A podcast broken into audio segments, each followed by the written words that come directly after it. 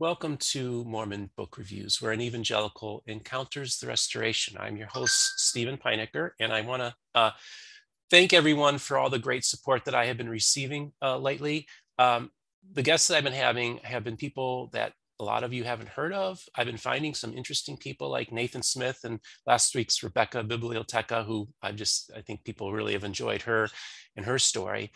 And uh, this is a gentleman, his name is Josh Gehly, and he is with uh, the Church of Jesus Christ. He holds the office of evangelist. And uh, the Church of Jesus Christ, To all you out there, and I go to my I go to my friends out in Utah, and I said the very first church in the Restoration I ever attended was the Church of Jesus Christ. I said, "Your Pentecostal cousins," and they look at me and they're like, I didn't know we had Pentecostal cousins. And I'm like, yeah, you do. and, I, and uh, so I've been really, really blessed by this church. And one of the things about this channel is to kind of, I want every, all voices of the restoration to be heard. And this, just so you know, Church Jesus Christ was, was uh, just to kind of talk about in historical context, uh, is was what's often called the Bickerton organization. William Bickerton is the most prominent individual in historical context. Now, they would say that you guys were started uh, April 6, 1830, correct? And then, Amen. And then, right? Okay. So, uh, so they consider themselves a direct lineage to Joseph Smith, and then reorganized on, on in a certain context. Uh, uh in the 1850s, 1860 period, there's some dispute as exactly when you guys were reorganized according to Daniel Stone, but um, and that's I've done enough talking. Uh, but I, I love this church. I felt so blessed by attending their services, and I was like, we got to get these people on there. Your story needs to be told. So, Josh, let's just talk a little bit about your church. Um, kind of just give me like maybe give the audience a little a little like how you would do an elevator pitch to maybe somebody who's not familiar with what your organization is all about. Well, Steven, first, thanks for having me on today. And I appreciate the channel. I'm still doing catch up, man. You go so, you have so many great interviews. And then I peg them like, okay, I need to go back and listen to this one. Okay, I got to go back and listen to this one. So um, I be honest, I'm, I'm still playing catch up, but the ones that I've listened to have been fantastic. And I just respect uh, what you're doing and the, the method and the mode behind it. And uh, I'm blessed to be on today with you. So for my church, the Church of Jesus Christ, we believe ourselves to be, and I say it in boldness, but with humility, the kingdom of God on earth restored in latter day glory. And we hold the truths of the Bible and Book of Mormon together. And that's the foundation of our faith and the building blocks of our church organization. So we we strictly adhere to that. We don't have any other books of canon. It's just the Bible and the Book of Mormon for the Church of Jesus Christ. And we do see ourselves as the true succession to the gospel restored to Joseph Smith and Oliver Cowdery when hands were laid upon them uh, and the priesthood was restored. So we look upon that as, as the foundation of the gospel restored in, in our latter day and time. And we consider ourselves to be the true succession of that church era. Your compliment about us being maybe the Pentecostal cousins, I take that in the right spirit, brother, because for me, you know, we have the gifts of the Spirit we believe that the Spirit flows through our church and that we have a great gospel of love to be shared to the world. And I hope that warmth and feeling is felt by anybody that visits and comes in, but also that there's something tangible and effectual that you can carry with you throughout your life uh, by uh, coming into the church and, and receiving the goodness that's offered through the Church of Jesus Christ. You know, one of the things when I attended the service, uh, it's a it's a congregation in the just north of Tampa, and I had the privilege to um, meet. I, it was it was a beautiful service. Uh, a lot of the, the, the members of the church were informed that I was going to be attending through our mutual friend Patrick McKay, uh, who's with the Independent Restoration Branch movement in uh, Independence, Missouri, and he gave them the heads up. And so many of the people watched my videos, and they just were so pleased with what I was doing and I and I I don't think no I hadn't even taped my interview with Daniel Stone yet. Um, but Daniel Stone said, "Well, make sure you look up Scott Griffith." So I got in touch with him, and um, and I just remember after the service, I went to the um, the the elders, the apostles that were there. And I said, "You know what? You guys don't play church. It's real." I said, "I go into too many services on my side where we got the disco balls and the smoke machines and the middle-aged pastor dressed up like a millennial And uh, I see that and I said, that they're just playing church. Uh, you guys, uh, you guys do church. You take it seriously and it's not a game. And you had mentioned to me when I mentioned this to you that we are a church, I believe it was you, of tent makers and carpenters. Talk a little oh, bit yeah. about that. Talk about that. That's a great comment because truly, I mean, in in this era of time, we're a church that's built on a foundation of farmers and coal miners. And that goes back to the New Testament church of Christ having a carpenter background, Paul, when he was in the missionary field, not really being paid. In fact, when you look at Corinthians and some other texts in the New Testament, he's actually gathering funds to provide back support back to Jerusalem because they were broke and destitute and struggling in Jerusalem while different members were maybe doing a little bit better on the uh, on the outskirts. But we're a church where there's not a paid ministry it's a lay ministry. And we believe that the calling comes from god and is spoken by him and through him. And so with that there's not a actually today there's not a single paid uh, person in the church of jesus christ. Nobody is paid for any activity. It's all volunteer and a, a, gift back to the Lord for the good things He's done for us. So, not a single paid person in the church. We used to have a secretary that that did, you know, um, but when she retired, they split up her responsibilities, and there's there's nobody paid in the church. So, you guys just had your uh, October general conference. Is that what you call it? Yep. Okay, so they have a general conference, everybody, and uh, is it just once a year, or, or what's the setup with the your conferences? It used to be back in the 1800s four times a year once a quarter. It's now twice a year. The fall is our business conference where the ministry oversees some of the uh, general church administration and business and then there's spiritual days for saturday and sunday. And then in april we'll hold a conference and it's just a spiritual conference. There's no business Okay, wow. And so you just had your October conference and you uh, recently installed two uh, new impo- apostles in your church. I've I've actually fellowship with one, Scott Griffith at his church there north north of Tampa, and another gentleman. And just kind of give a brief uh, synopsis of what just recently transpired in your general conference. So in our conference in October here, this last two weekends ago, uh, there were two apostles ordained. One was Brother Pete and the other was Brother Scott Griffith. I've had the privilege of knowing and them both for a long time. The one one aspect of the church is we're a small church, but a big family. So you can go to California and be a member of the church in New Jersey. Well, you're staying in somebody's home. You're, you know, there it's a big family community feel of what's offered by the church. So you know, I know Brother Pete well, I know Brother Scott well, and that's true uh, across the body. And interesting thing happened actually over the summer. So over the summer, I had a dream, and in the dream, two things were prominent. One was personal to Brother Pete, but the other piece that was prominent was he was ordained an apostle.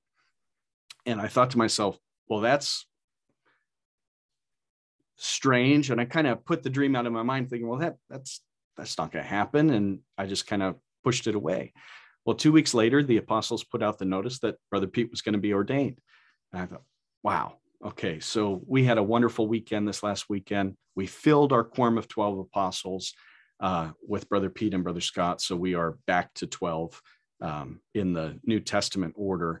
And that's the, the principle of our church. We build ourselves after the New Testament church. So our structure and our ordinances all fall in line from the church from the New Testament. That's our fourth article of our faith and doctrine. And then we also, you know, passed two revelations of the church and also conducted other business. So um, you may ask about that, Steve. I, I think that's on your docket, mm-hmm. but that was something else that happened at the conference was two revelations were passed as a revelation of the Lord to the body of the church before we talk about those revelations, I just want to say I'm so glad you finally got an, an Italian uh, uh, in, as an apostle. Maybe talk a little bit about the her- Italian heritage of your church as well. Yeah, we had a, a, real growth curve at the turn of the century, at the turn of the 20th century into like the 1920s and 30s, where so for a few decades there, the church being after Joseph Smith's martyrdom, Sidney Rigdon makes his way back to Pennsylvania.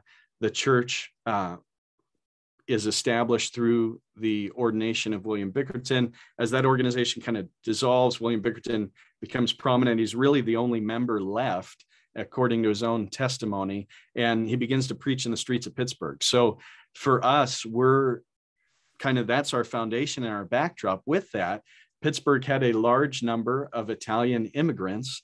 And so we have a large number of, uh, I'm not Italian by, uh, by background, but man, I'm Italian in my stomach because I'm a member of the church because I've had so many great Italian meals across the country.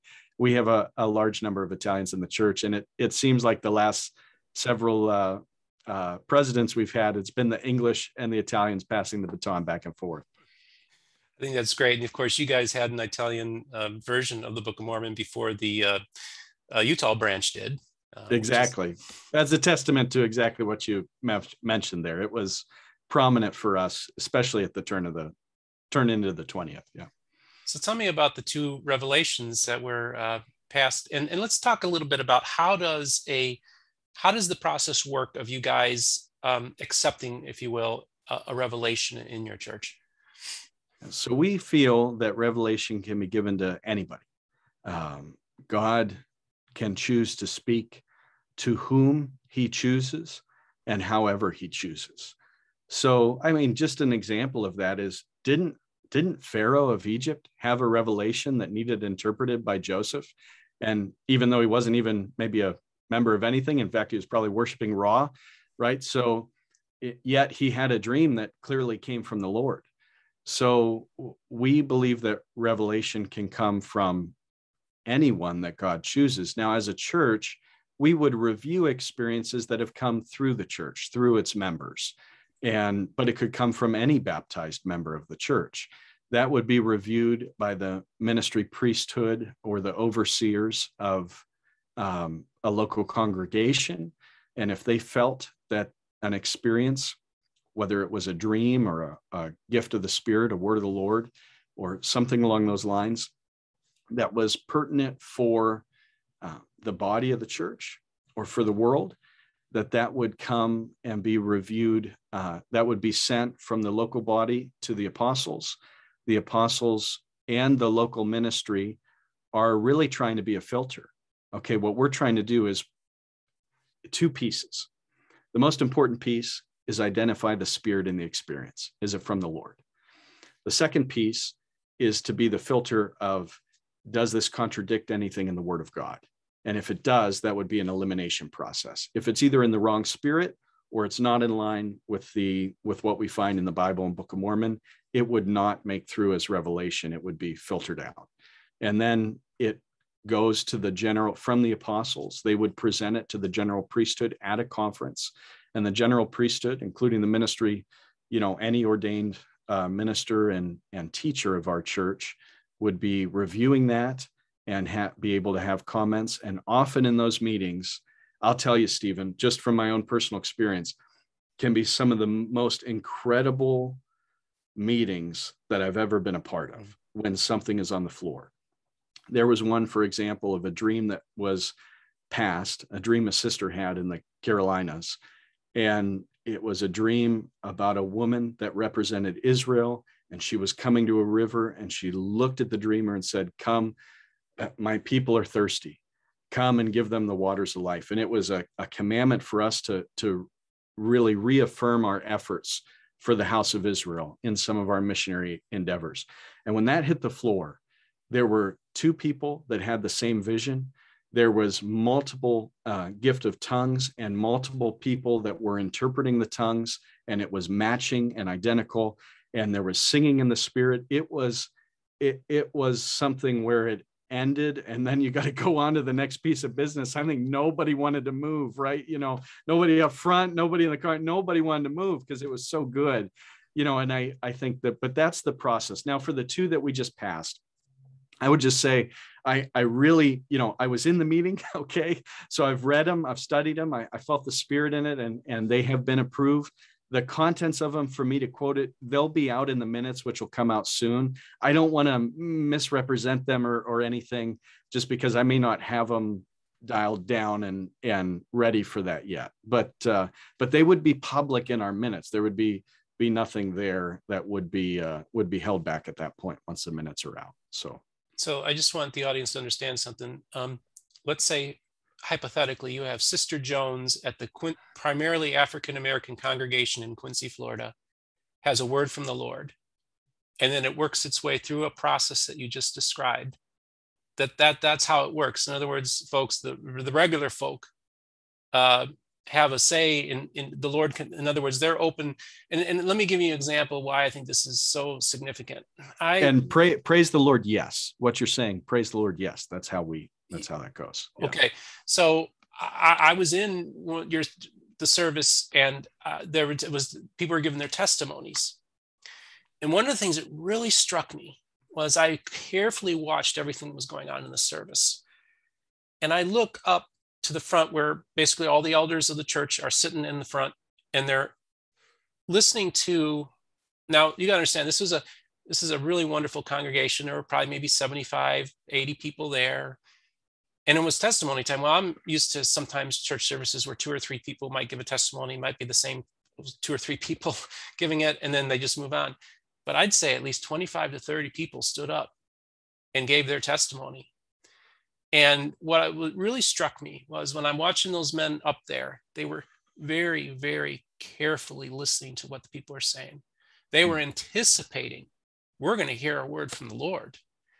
And there was no ego there. There was no nobody sitting up there flipping through their Bible. Look, well, look, I got better things to do, like I see in a lot of our churches. They were like eagerly anticipating hearing something. And I thought, I like this. This is real.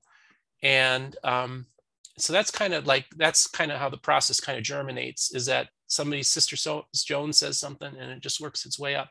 So all are afforded the opportunity to be used by the Lord that eventually something they utter could be part of your church's uh, uh, I don't know. I want to. I don't want to use the word canon, but just part of the, the the witness of your church that you would then publish and be part of who you are. And I think that's just a wonderful process, and I'm so intrigued by it.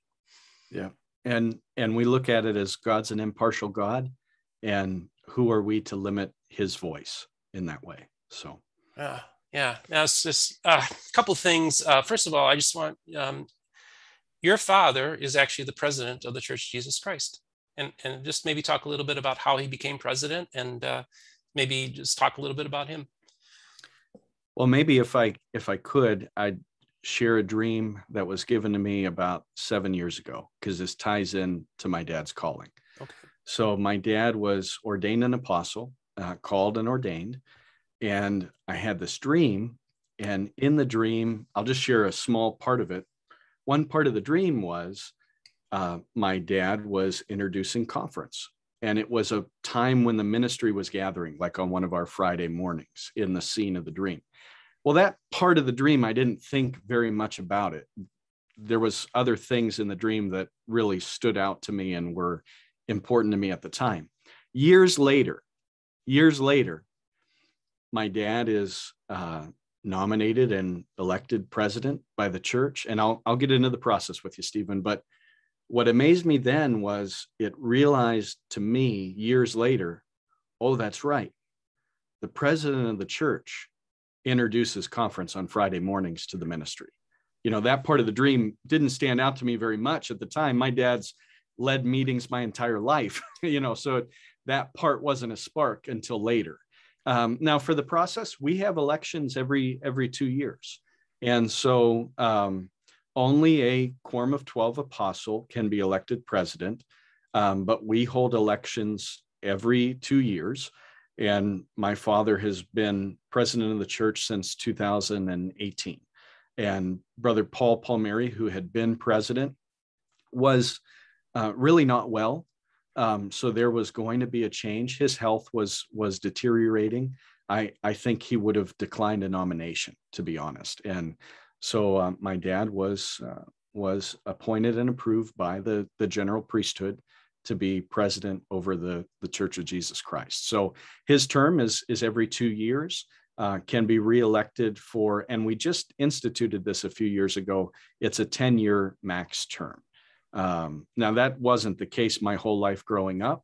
but it it seems like a good way to uh, to keep a fresh body. Now, because I, I think there's different ways people view presidents of the church in different churches. Okay, for us, it's an it's an overseer of the entire church, but that does does not automatically uh, make my dad, brother Joel, a, a prophet or anything like that. Uh, we believe he's called of the Lord for for the position he holds, and it's an incredible mantle to to uphold before the Lord.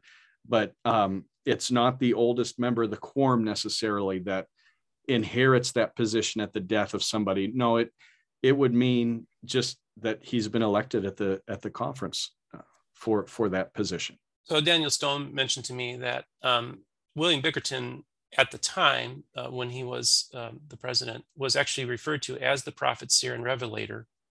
Even ordained that way. Even ordained that way back in that day. Yes, okay. true. Okay, now, but but since him, you basically just have the office of the president. Can it uh, can it act in a prophetic role?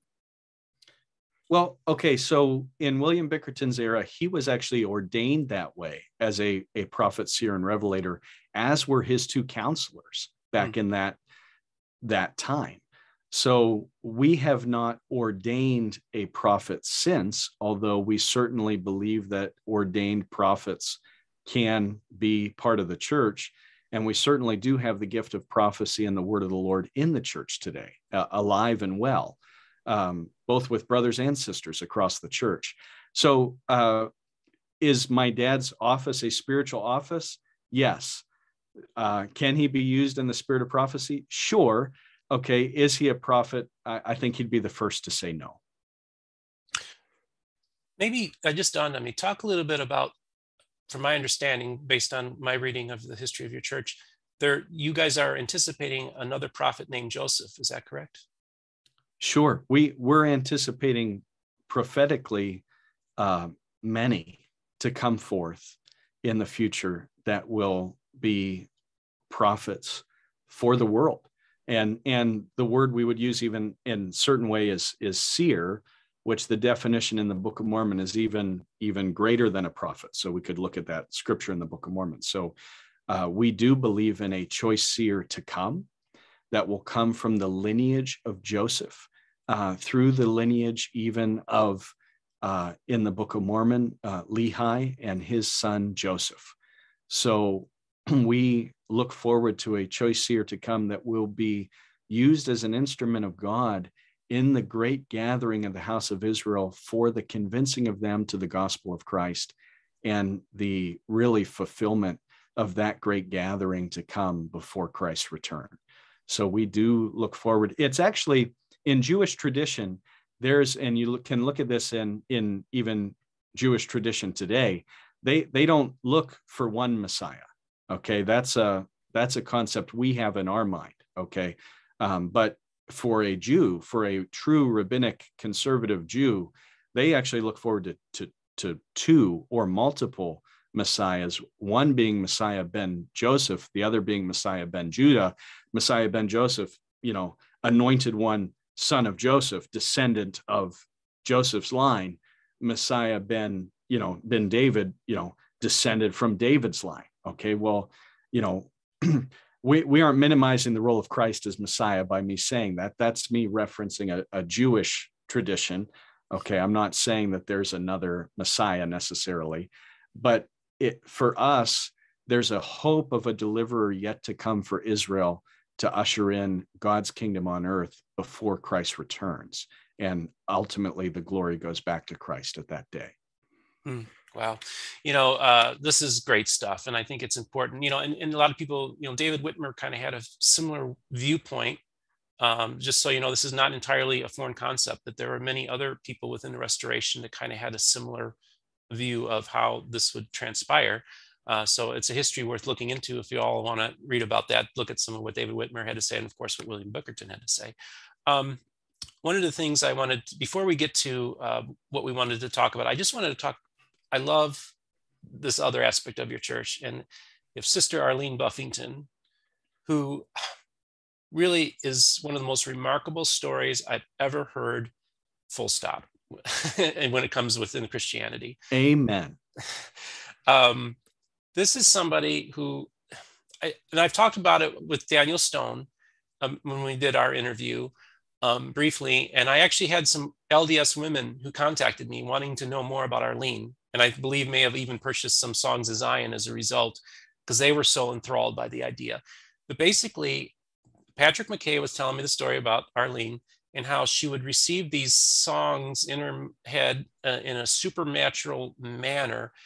And when he was telling me the story, I thought, well, this is interesting. And then what I've heard those type of stories before, but it wasn't until I went to the church service and saw that it was an entire hymnal called Songs of Zion. But not only that, but there's, there's like these binders and I and and and and I said, "What's this?" And they said, "Well, about 15 years later, or whatever, Sister uh, Arlene had some more songs," uh, and so we we just put them in these binders. Yeah. I, I, just briefly let's just talk a little bit about Arlene, and, and actually, just so you know, folks, I, I have talked to Arlene's daughter, and uh, we've discussed about her coming on. So, uh, so we'll just talk about it briefly. But I just think when we talk about Church Jesus Christ, man, we got to talk about Sister Arlene. Yeah, it's a it's a special gift. So just to take maybe two steps back, we all would recognize, right? The gift of songs has been a gift in scripture and in the word of the Lord for a long time. You can go into the Book of Mormon, even with Nephi's prayer, Awake my soul, and how beautiful and poetic it is. And, you know, so at the at the earliest stages of the Book of Mormon, you get a a cry out unto the Lord that is a staple for any Book of Mormon believer. You know, no longer droop in sin and all those beautiful passages that that feel just like a psalm. Well, that that's not true. That's not new in the scripture either, right? We go back into the Psalms, back to David, and even some of them probably predate David and postdate David of different Psalms that were written and inspired to the glory of God. Well, there's we have the gift of songs in our church. Okay, so even in my particular branch in Erie, Pennsylvania, we had a sister named Esther Dyer and she had a similar gift where she now she was musical so this is different than where i'll go with sister arlene but she would sit at her piano sometimes and the lord would give her a complete song start to finish all the words wasn't prepared beforehand and now she had the skill set where she could then compose that that had been given through that gift. Sister arlene and that that songbooks in our in our congregation a gift for sharing and you would see that maybe scattered throughout the church today in different branches not in all of them but definitely in, in a lot of like the favorite booklets. There will be a couple of her songs in the favorite booklets you know. One's all about the love of god. Love oh what love? And it just goes on about the love of god. Uh, sister arlene was someone i hate using the past tense because sister arlene was alive my whole life I cherish my memories of her. She passed away to her eternal reward with the Lord just uh, um, just shortly. I mean, we're not we're still not quite out of mourning with it yet, but uh, she had an incredible gift where she would be given a complete song. She could have been making the bed, or she could have been in a testimony service, and the Lord would give her a, a complete song. And she had no musical talent. She wasn't a singer. She wasn't a, a musician of any way. And actually, when these gifts started to come, she needed help because she had no way to write out her gift except to maybe sing into a little recorder. And so she worked with a, a number of different uh, brothers and sisters in the church, um, particularly at first, Brother Eugene uh, was really instrumental, and his name's on a lot of the songs because he helped with some of that composition. But the gift the song and all the words would come to Sister Arlene, and they they were thematic as well, all about and circling around the latter day promises and God's plan for Israel. And so there's a, a latter day theme that comes through with our Songs of Zion. And yeah, you'll see a published songbook because she had it for a few years and then they stopped. And then maybe 12 years ago or right, maybe a little bit more than that, uh, maybe it was 15 years ago, she started to have songs again. There's, I believe, 240 total songs of Zion. I mean, incredible songs that you'll hear sung around the domestic church and in many places around the world um, in our congregations through that incredible, beautiful gift from the Lord.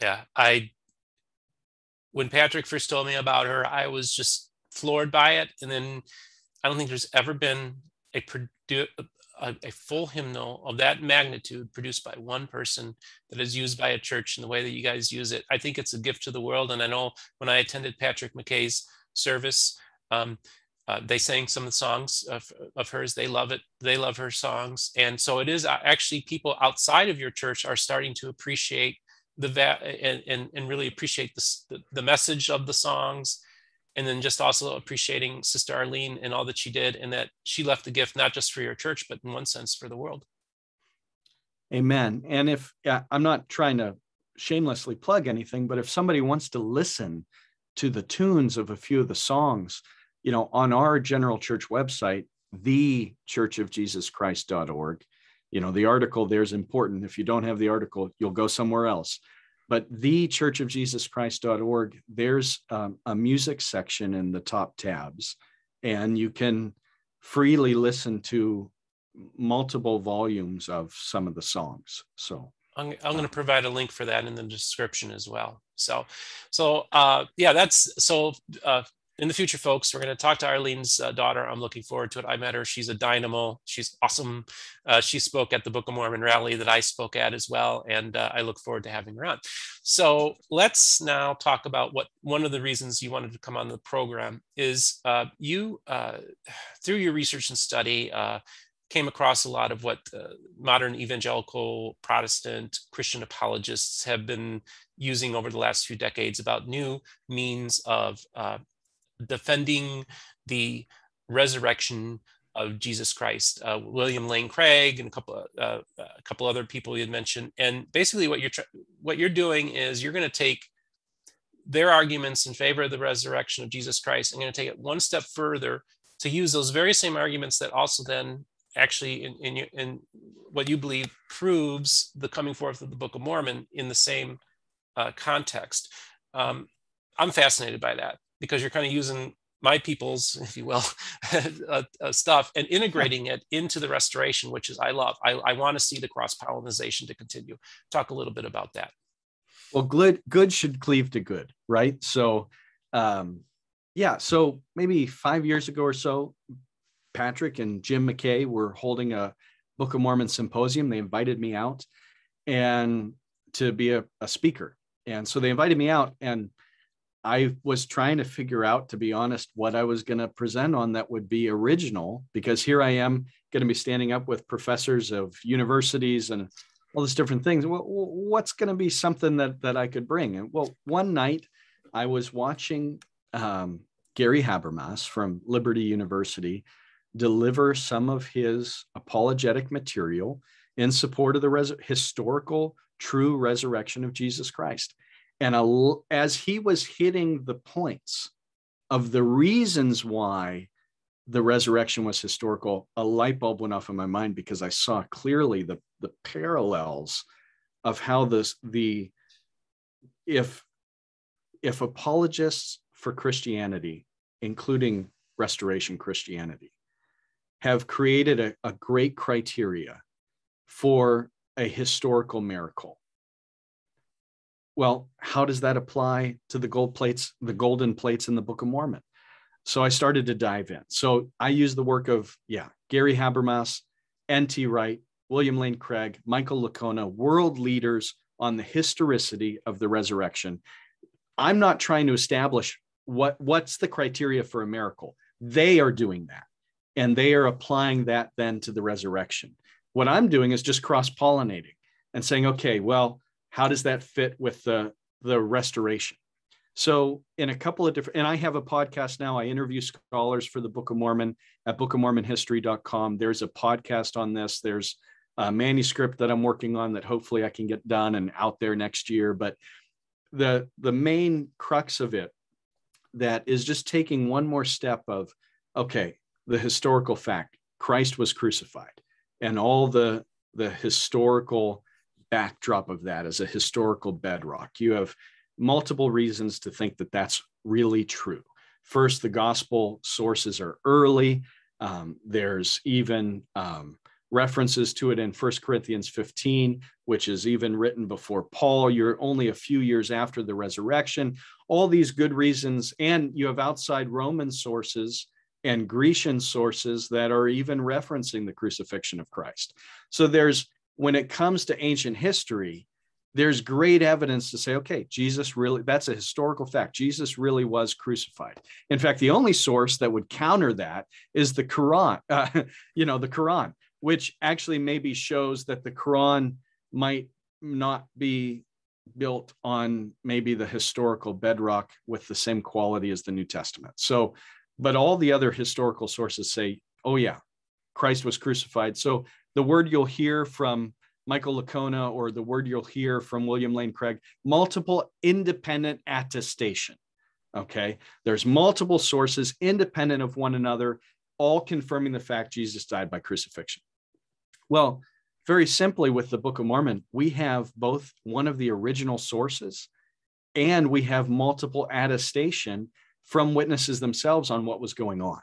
So you have the original manuscript, 28% of that still exists, and you have the entire printer's manuscript. We are at ground zero of the upper room of Joseph Smith translating the Book of Mormon, okay, with Oliver Cowdery and, and at different times, Emma, John Whitmer, other scribes that were in different ways, Martin Harris at the beginning, different ones that were part of that process.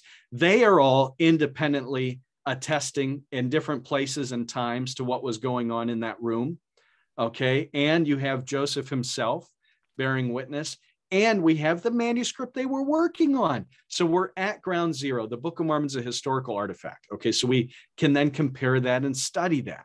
Um, you go out to even just uh, i'm not going to hit them all because that's that's maybe not the point but even just there's evidences for the empty tomb and maybe we'll cross compare that and that'll be maybe what's valuable here but when you look at the evidences for the empty tomb you'll hear three main points of um, after you start hearing the historical evidence for the burial uh, which i think is strong joseph of arimathea there, there's strong evidences for that but just the evidences for the empty tomb.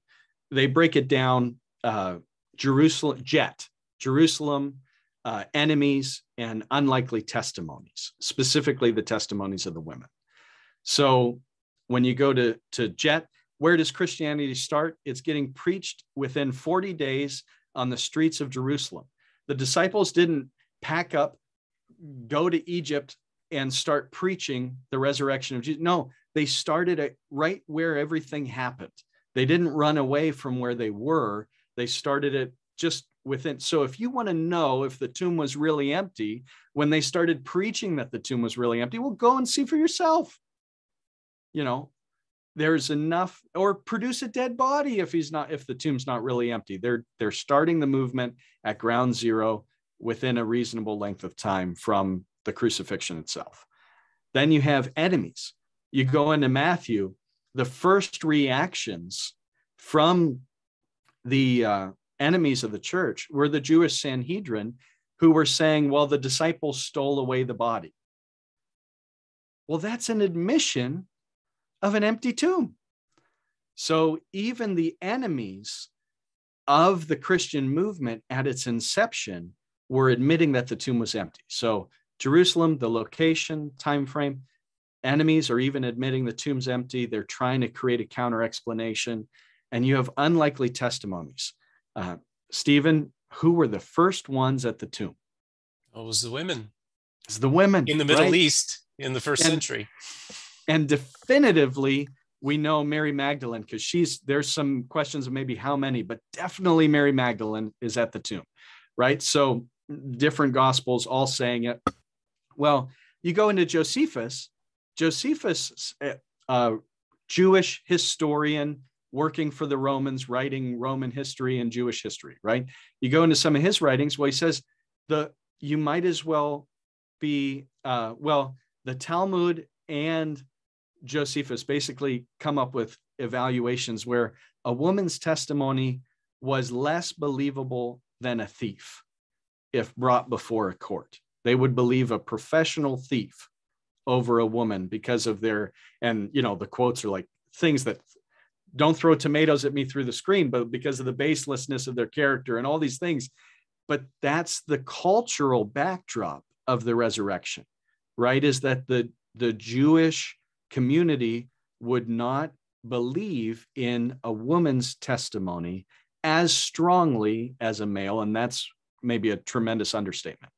So the admission in the Gospels that the women were the first ones to witness Christ resurrected in the empty tomb would have been maybe a blemish on the resume, so to speak. If they were making it up, they would not have said that it was women that went there first. In fact, when you go to the First Corinthians 15 account, the women are absent and Peter's the first.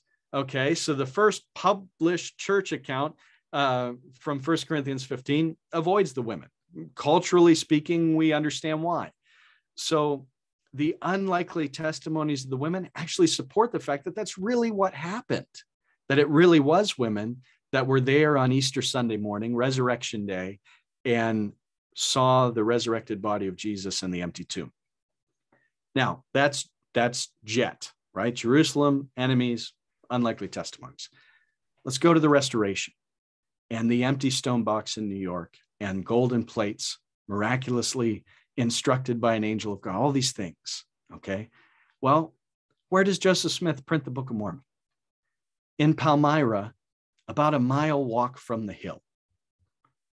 If you want to know if there was an empty stone box on a hill in Palmyra, where are they preaching first before they go to Kirtland?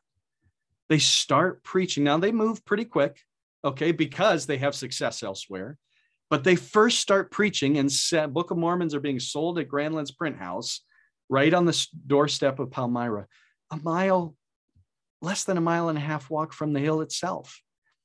And that leads directly into point two. So the movement starts in Palmyra, right where the Book of Mormon was procured from the empty stone box and in the hill in New York. And then initially, the struggle that's happening in Palmyra is not the fact that nobody thought Joseph received anything. It's the fact that the enemies are all trying to, with divining rods and different things, figure out where the plates are so that they can steal them. They are admitting that the plates exist because the first enemies are digging through the barn and digging through the house and they're Joseph's fighting people off and all these different things. Well, it's because the enemies were recognizing that Joseph had something. In fact, when one of the witnesses to the plates first heard about the movement, he heard it through hearsay and he's on a train and this is all scuttling about and he goes up to a group that are being talking about the subject and they say, "Well, how do you how do you know that that Joseph has anything? And the the enemies there on the train respond, well, we know he has because we've been to the hill and we saw the stone box. So even the enemies at that time are admitting that there was something going on. And most of them who wanted a, a, cut of the proceeds. Some of them had even been money diggers with Joseph from his past.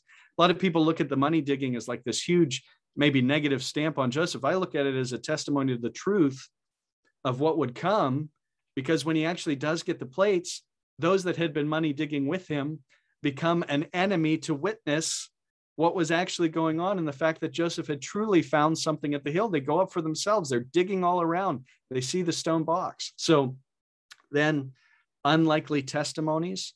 Well, we have testimonies of women, of course, that are part of Joseph's family but I'll give one maybe even unlikelier testimony than even that. Although a nice article by Dan Peterson uh, after I did the presentation, he dove into maybe how women would have been viewed in court of law in the early 1800s. I think it's there is some comparison there that's worth noting, but I think even more striking is Josiah Stowell had funded Joseph to money dig had been his boss during some of that part of his early life and had never received any profit from it.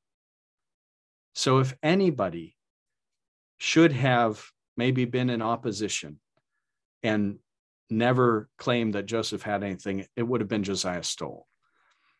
And he was there on the night Joseph brought the plates from the dugout log and brought them into the house. Now, that's not the day he brought them home, brought them down from the hill, but at a later time, he brings them home to the house. Josiah Stowell was there that night. And within the last 10 years, they found his published testimony in court of law defending the fact that Joseph had actual plates. And here's somebody that had no financial gain, only financial losses from some of Joseph's excursions. But he testified in court of law that when Joseph passed the plates into the house, that the frock lifted up slightly on the plates and he caught a glimpse of the plates himself, became a witness of the plates himself, an unlikely testimony of the plates. He later converts, is baptized, and becomes all in. Okay, but the, the backdrop is somebody that had not financially benefited, had every reason to be against, turned into being a pro witness because he saw it for himself when the frock lifted up. He caught a glimpse of the plates, testified at court that they were real and true. An unlikely testimony to the movement. You have Jet on one side, Pet on the other. And I think when we look at source documents and strength of evidence, I think the case for the historical resurrection is strong. Hmm. And I would say if it's strong, it's way stronger for the restoration and the Book of Mormon. So, you know, I was just thinking about it because, you know, Dan Vogel uh, has uh, advocated that there were plates, but they were made by Joseph. Um, and, you know, that's often the, the, the narrative that people, well, if there were physical plates, they were made um, through some of the just the common tin or whatever that would have existed in the area at the time. But as you were telling me the story, I start thinking, well, if this guy didn't get any benefit and he lost money and he catches a glimpse of the plates, don't you think he would have maybe, this is just me thinking ad hoc here, don't you think he would have maybe recognized uh, that it for what it was if it wasn't real? Yeah, exactly. Exactly. I, I would think that's a great, great point to add in here. You know, I think you have the artifact of the content itself that you have to account for with the Book of Mormon that we lovingly have today, right? You have to account for this somehow in either explanation or counter explanation. And I think the most believable explanation is that it, unless you are adverse to miracles, okay, if you are adverse to miracles, then there's nothing I can say that will convince you, just like there's no nothing I could say on the resurrection that would convince somebody.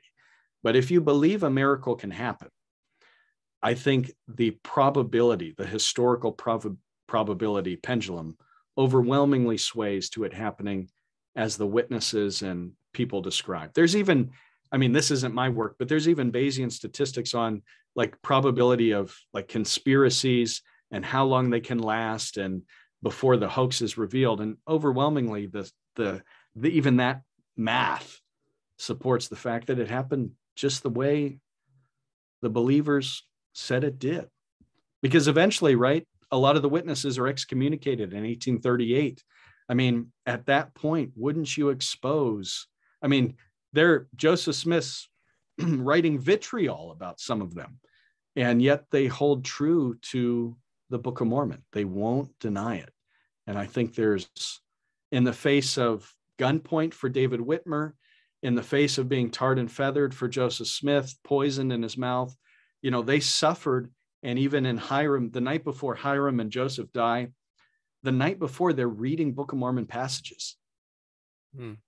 So, you know, they took comfort the night before they died. Now, did they know the next day they were going to die? I don't know that. But the night before they're killed, and Carthage is, you know, raided by the mob and shots are exchanged between both parties, and Joseph and Hyrum are killed. They're, they're reading the Book of Mormon. Well, if it was something that you had created yourself with plates you had made out of tin yourself, the historical record just doesn't seem to match the actions of the individuals, if that's your explanation, Dan Vogel. Sorry. So hmm. it's interesting. Uh, I think this is really fascinating what you're doing with the apologetic aspect. And uh, you know, folks, I'm I I don't have a dog in this fight. You know, I genuinely right, right. I'm just wanting to engage the restoration and have conversations. And and as an outsider, um, I, have sometimes been able to make insights that into the thing because I'm not in any bubble.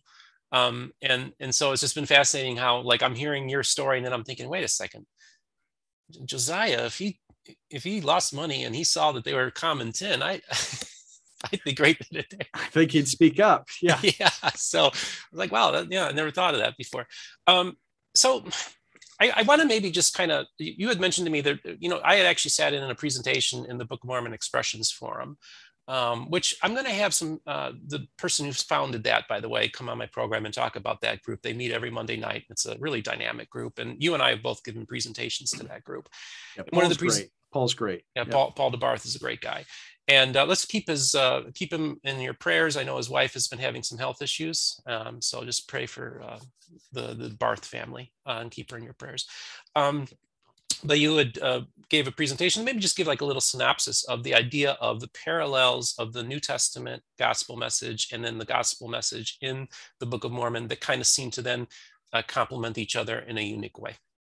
Yeah, I'd, I'd love to. So part of the manuscript I'm working on, which includes some of the historical aspects we've talked about. Another chunk that I dove into pretty early was, you know, in, in third Nephi, now my church uses the same verses, same versification system as LDS. So, um, so with that, when I start saying chapter verse, that'll be recognizable to some. And if you're Community of Christ or RLDS or, you know, some other, you know, group, uh, you know, Denver Snuffers even have their own uh, Book of Mormon with their own versification. But for us, when Christ says, This is my gospel in third Nephi in chapter 27 for us, um, verses 13 through 16, this is my gospel. And he lays out the points.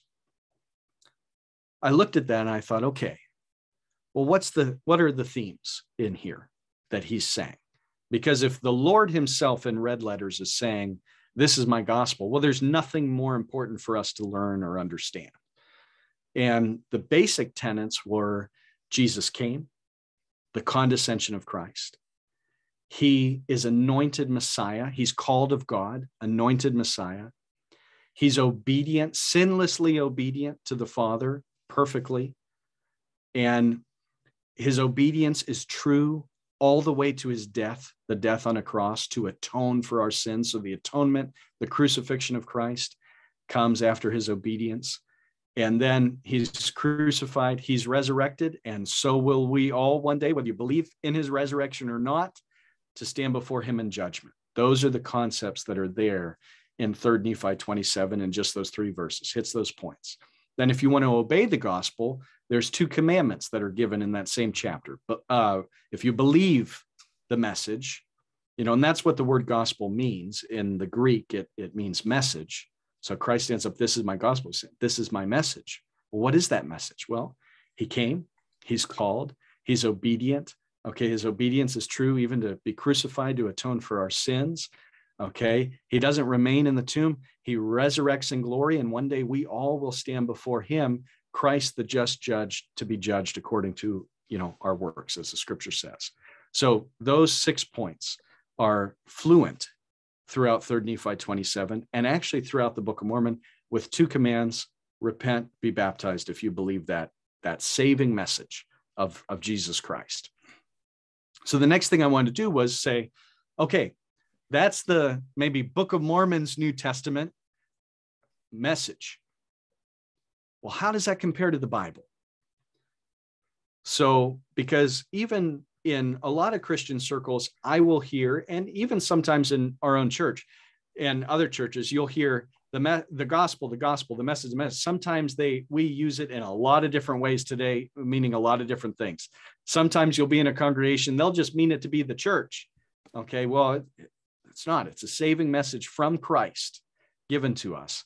And in Philippians chapter 2, there's an incredible what I was looking at first was the earliest sources in the New Testament.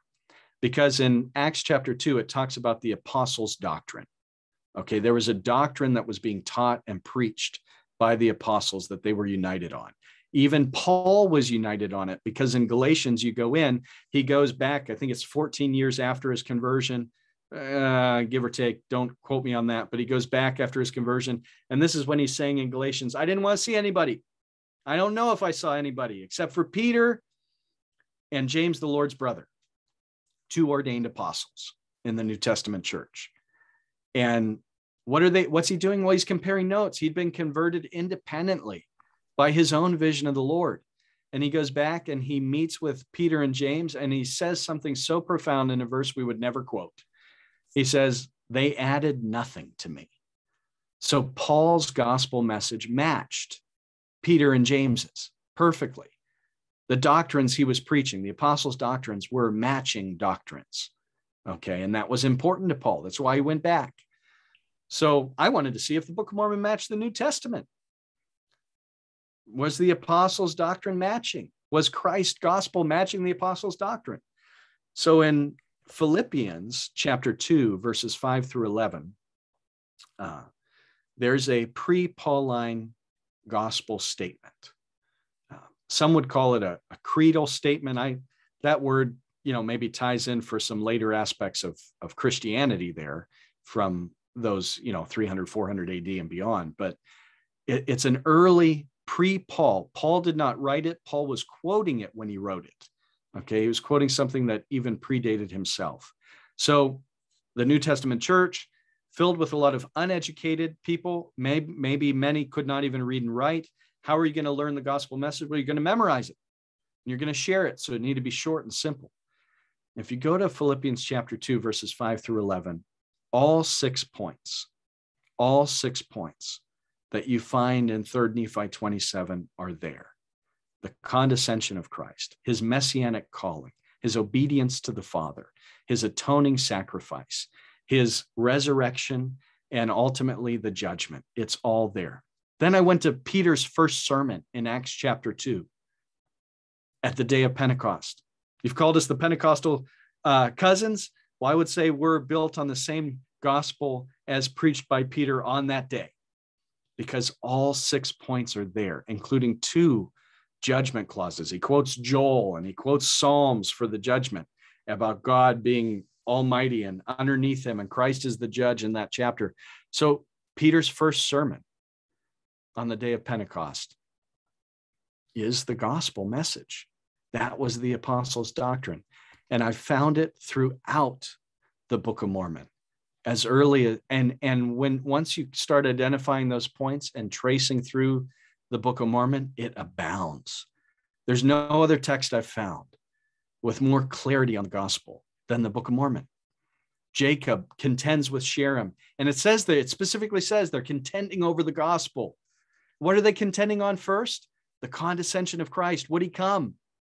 Could God do that? Would he come in flesh? Sherem said no. Jacob said, Oh, yeah, baby, it's coming. You know, Abinadi, two chapters, Mosiah 15, 16, two chapters, maybe one of the longest sermons in the Book of Mormon, lays out the gospel front and back. And at the end, the converts somehow know exactly what to do. They baptize and start a church. So the Book of Mormon is prolific in its gospel declaration, and I find it matching and overlaying with the gospel we and intertwining with the gospel message from the New Testament church. I find it to be the same gospel message built on the same principles in two different eras.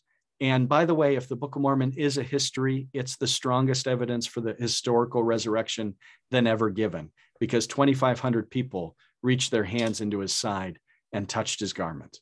So the Book of Mormon offers maybe the strongest evidence for the resurrection ever offered to the world, built on the same gospel message given by Christ in the first place. You know, so this is my edition. This is uh, one of my editions of the Book of Mormon from you guys, and uh, it's it's contending for favorite edition with uh, with the Zarahemla's. Uh, I I love the Restored Covenant edition too, so I I don't blame you for having both of them up there. And uh, thanks for the thanks for the prop. so, but and I think it's significant, uh, and I want my audience to hear Josh's message. Now, I, I have a mixture of very conservative Orthodox um, LDS. very progressive people um, in both the LDS Church as well as Community of Christ, um, and I have you know I have I have met I met three believers in the spirit-filled Christians who are believers in the Book of Mormon who have nothing to do with Mormonism at the yeah. at the rally. Lynn um, Riddenhauer and others. Yeah, wonderful yeah, men. Wonderful wonderful men. people. And um, I just want to just I just want to leave this and, and also I do have a, a growing evangelical audience. Uh, I hear I'm getting feedback from evangelicals now because basically this channel is primarily for the restoration. But one of the things I want to impart to all of you is, you know, so often I hear this slur um, against the Book of Mormon that it's of the devil, that the devil was in the assisted in the creation of this book. And in my mind, the devil isn't going to create a document that uh, affirms the New Testament, affirms Jesus, uh, talks about you know salvation through him, uh, his work that he did at the cross, and everything that what it stands for. I just don't see the devil. Uh, that, that doesn't seem like the book the devil would help uh, produce. Amen. And I, so I think it's so important as evangelicals to sometimes we need to just take the blinders off. One of the most beautiful things in attending the Church of Jesus Christ service is um, it was so powerful to me.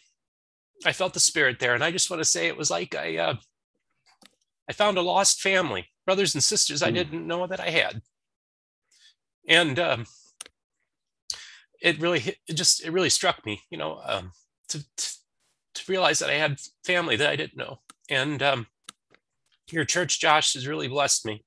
I'll never join it because I don't believe in church membership, but I, I love it, man. And I, I want to honor your church and what it stands for. I think on paper, you guys shouldn't exist. I was telling Scott Griffith, I said, you guys should have been sub- subsumed by Joseph Smith III and Emma's church a long time ago. But somehow, some way, this little church that shouldn't exist exists. And to me, that always tells me that the hand of the Lord has to be involved in it somehow. And we literally view it the same way that we were preserved by God to hold the the truths of the restoration forward for our day and time but we believe we were we were truly miraculously preserved as a church and i'm thankful for your spiritual witness steven i want you to know i'm never going to hold you to that statement i'll let the lord work on you in his own way and may god be the the victor at the end and i'm just thankful for our friendship and and your your witness though is is a blessing to me and i'm filled by what you shared so I appreciate it. I just remember when I shared my experience with Christopher Thomas, who, of course, my audience knows very well, uh, author of the Pentecostal Reads the Book of Mormon. By the way, do you have that book or have you read it? I have not. I saw the interview, but I have not read it for myself. Okay, well, um, get get get get your hands on a copy because um, it's a fantastic book. Get a lot of good feedback. But I just remember uh, about two or three days after I attended the service, I started telling Christopher about it, and then I started um, emoting, if you will, which I don't normally do. This old Dutch Calvinist uh, background, you don't do that. Um, but he told me, he said, you know, you hold on to that, that experience that you felt. That was an important thing that happened to you. Because again, this the, the the whole entire purpose of this channel was to be secular and scholarly and not allow the spirit to enter. Well, not not to not allow it, but I just didn't expect it to happen, and then it did. Right. And right. I just want to tell people, the Lord's been working on me. You know, um, I was an atheist for a long time and the Lord called me back. And over this process, uh, the beautiful thing about this engagement that I've been having with restoration is that, you know, I had a lot of evangelicals go to me and say, well, as long as you do this, as long as you tell them that and tell them, you know, tell, as long as you tell them they're going to, they're of the devil and they're uh, going to burn in hell, then you can, you can, t- then you can talk to them about anything. It's like, no, I'm not doing that. And then I even said, you know, I'm not there to teach them anything. If anything, I want to learn from them. And one of the things that is really uh, my f- personal faith and my spiritual journey has only strengthened as I've been engaging people on a real level and not with an agenda of trying to convert people, but just let them tell their stories. And it's amazing the things people have been telling me as a result. Uh, I've been blessed. I've been blessed by members, individual members of the restoration. And um, you're one of those people that have blessed me as well, Josh. Well, and you're a blessing in my life, Steven. And I've I've learned from your interviews. I love your your meek and mild, caring uh, notes that you play with in, in the interviews that you give. It, it shows the intent of your heart, and I'm super blessed in that. And it, it's one of the reasons why I think anybody could come on because they know that you'll respect them and honor the truths that they hold from what they see and, and know from their own purview and I think that's an admirable thing, uh, and it it makes anybody that would come on extremely comfortable, and it and it the product is is worthy of of the the time. So, no, thank you. I appreciate that, Josh. Um, you know, just just a reminder to everybody. You know, we do all. Paul says we all see through a glass darkly, and we shouldn't be so black and white about things if we if we're not seeing the full picture and I think that sometimes we just got to let the spirit come in and operate. And and just be prepared for to be used by him and be taken in directions you would have never expected. And this is what this journey has been all about for me. Uh, josh you know i um, i just want to know do you have any final words that you would like to share with the audience? Well i would just uh, tell the audience that my family has a, a long history in the restoration i was born and raised in the church but there was a time when I was in college that I went to every church I possibly could find and searched and desired to find spiritual truths, um, question things, poked around the, the religious room of, of worldviews out there. And I'll just share that to me, for me, I can only speak for myself. The Church of Jesus Christ is a pearl of great price I don't mean that about the book, I mean it about the parable that is in a hill. And I would sell everything I had for the Lord and for his gospel and for his church. I believe I found that. Now I know that that's an evangelist talking like an evangelist, okay? But I'm sincere. I believe the Church of Jesus Christ is special, holy, and that God has a covenant to us to do a work in our day and time. We're a basic church, a simple church built on the truths that you find in the Bible and Book of Mormon. And uh, the Spirit is with us. There are, to the glory of God, there are dead raised in our church, people with COVID that have been healed. My daughter,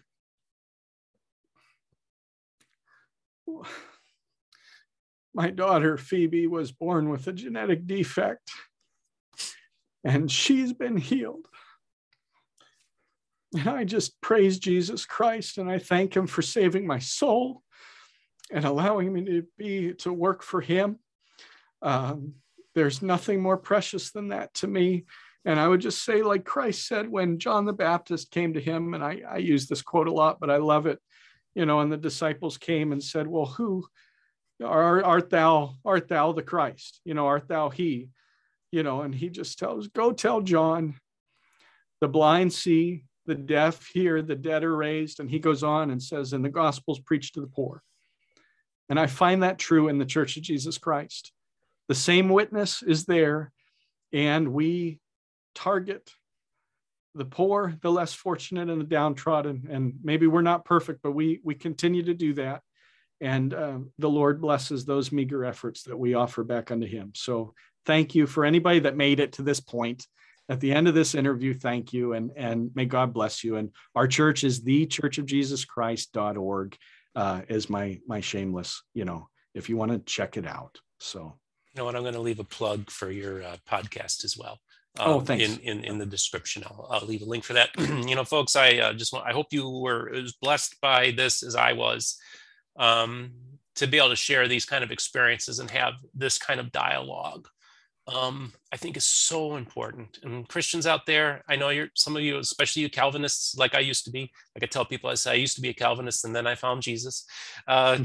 you know, I, I I love you, all of you. I just want you to know I love all of you. I love the Calvinists. I love everybody who calls him, Amen. You know, that calls him the the Christ, right? So that to me is what it's all about. So I just want to remind my audience to like and subscribe, hit the notification button for when a new episode is coming on got some more grace, great guests coming. As a matter of fact, I'm interviewing somebody else tonight that's going to be an interesting one to y'all. Um, you all, uh, we're going to get through this uh, pandemic together. Uh, just use Amen. common use common sense, and um, you know, and just listen to the Spirit, and all will be well. And God bless.